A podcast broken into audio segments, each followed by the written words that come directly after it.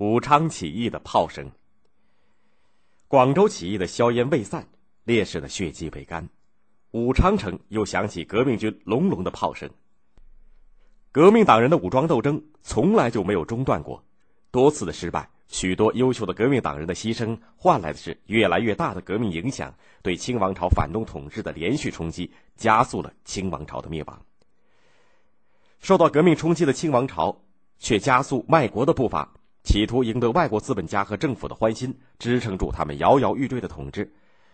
公元一九一一年五月，清廷颁布一道铁路国有令，把民办的川汉、粤汉两条铁路的建筑权收回，然后把他们抵押给英德法美四国银行团，换取贷款，作为镇压民众起义的经费。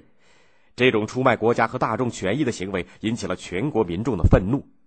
特别是和铁路国有令直接相关的湖北、湖南、广东、四川等省，民众的反抗更加强烈，纷纷成立了保路同志会。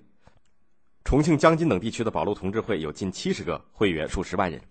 成都各界民众罢市、罢课、停止缴纳捐税，甚至抗粮抗捐，发起暴动。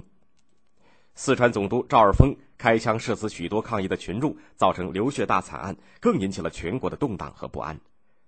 一场更大规模的全国性的革命风暴已经酿成，革命党人受到鼓舞，看到起义的时机已经到来，主张在革命力量充实的武汉首先起义，其他的省份同时响应。原来武汉的革命党人长期扎实细致的宣传和组织工作，在各界群众，特别是清廷办的新军当中，积聚了雄厚的革命力量。一万五千多新军士兵，有六千人是革命组织文学社和共进会的会员。革命党人计划发动这股力量举行起义。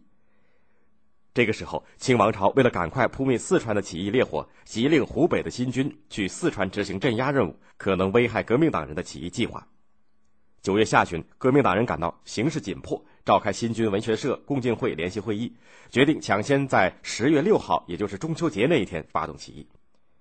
由于形势又发生了变化，起义推迟到十一日，但是到了九日。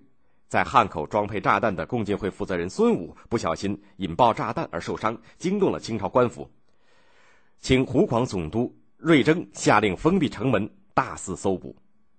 文学社领导人蒋义武决定当晚就起义，以湖南炮营的炮声作为起义信号。但是他的指令没有送到炮队，炮声没有响起，起义未能举行。而革命党人武昌地下指挥机关遭到清军的破获，清军搜取花名册，蒋义武被迫逃走。瑞征和清军第八镇统治张彪准备第二天全面搜捕革命党人。新军各营当中的革命官兵感到形势万分危急，主动行动。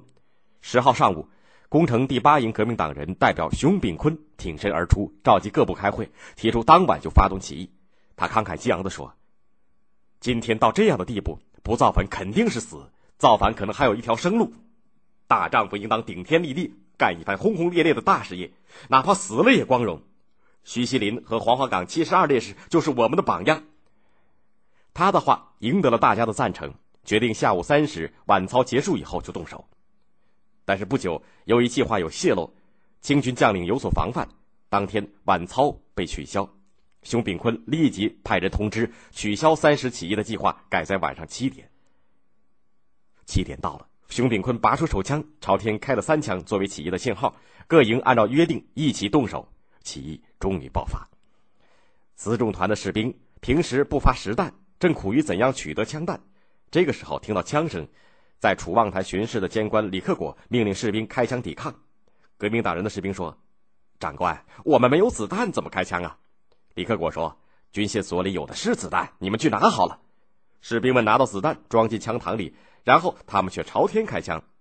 李克果知道士兵不稳，就与其他的军官逃走了。革命党人占领了军械所，获得大量辎重弹药的补充。起义的官兵自动推举所队队官吴兆林作为起义总指挥，加强起义的统一指挥。吴兆林随即派人去割清军的电话线，又派人去接应南湖炮营。其余的士兵兵分三路攻打总督衙门。被割断了电话的清军缺少联系和统一指挥，很难进行有效的组织抵抗。炮营被联系上，把炮架在蛇山阵地，对准总督衙门。正要开炮，突然下起了雨，炮手看不清目标，无法释放。围攻总督衙门的士兵只好强攻，但是总督衙门守备的火力很强，革命军伤亡较重。吴兆麟下令暂停进攻，另派士兵围绕总督衙门放起三堆火，作为炮兵发炮的目标。蛇山上的炮兵果然朝着火光方位连连发炮，炮弹在总督衙门里爆炸。瑞征被炮声吓坏了，哆哆嗦嗦从部下帮他在后墙挖出的一个小洞里爬出，逃到了停泊在长江江面的军舰上。统治张彪顽固的抵抗了一阵，终于因为革命军越战越勇，只得带着残兵渡江而逃。经过一夜的苦战，到了十一号清晨，革命军攻下清军总督衙门，武昌城全部光复，起义成功。接着，汉阳、汉口先后被革命军占领。革命军宣布成立中华民国湖北军政府，颁布了《中华民国鄂州约法》。起义成功以后，许多省纷纷响应，推翻清朝总督衙门，建立革命的省政府，拥戴共和。革命领袖孙中山还在国外为革命事业奔忙，听到起义成功的消息，又兴奋又激动，立刻启程回国领导革命运动。十二月，他回到上海，受到热烈的欢迎。在十七个起义省份当中，十六个省份的代表。投票推举他为中华民国临时大总统。公元一九一二年元旦，孙中山到南京就职，发布临时大总统宣言书，正式宣告中华民国的诞生。二月十二号，清帝宣统宣布退位，结束清朝在全国二百多年的统治，以及延续了两千多年的中国封建专制制度。这场革命发生在公元一九一一年，农历属辛亥年，因此被称为辛亥革命。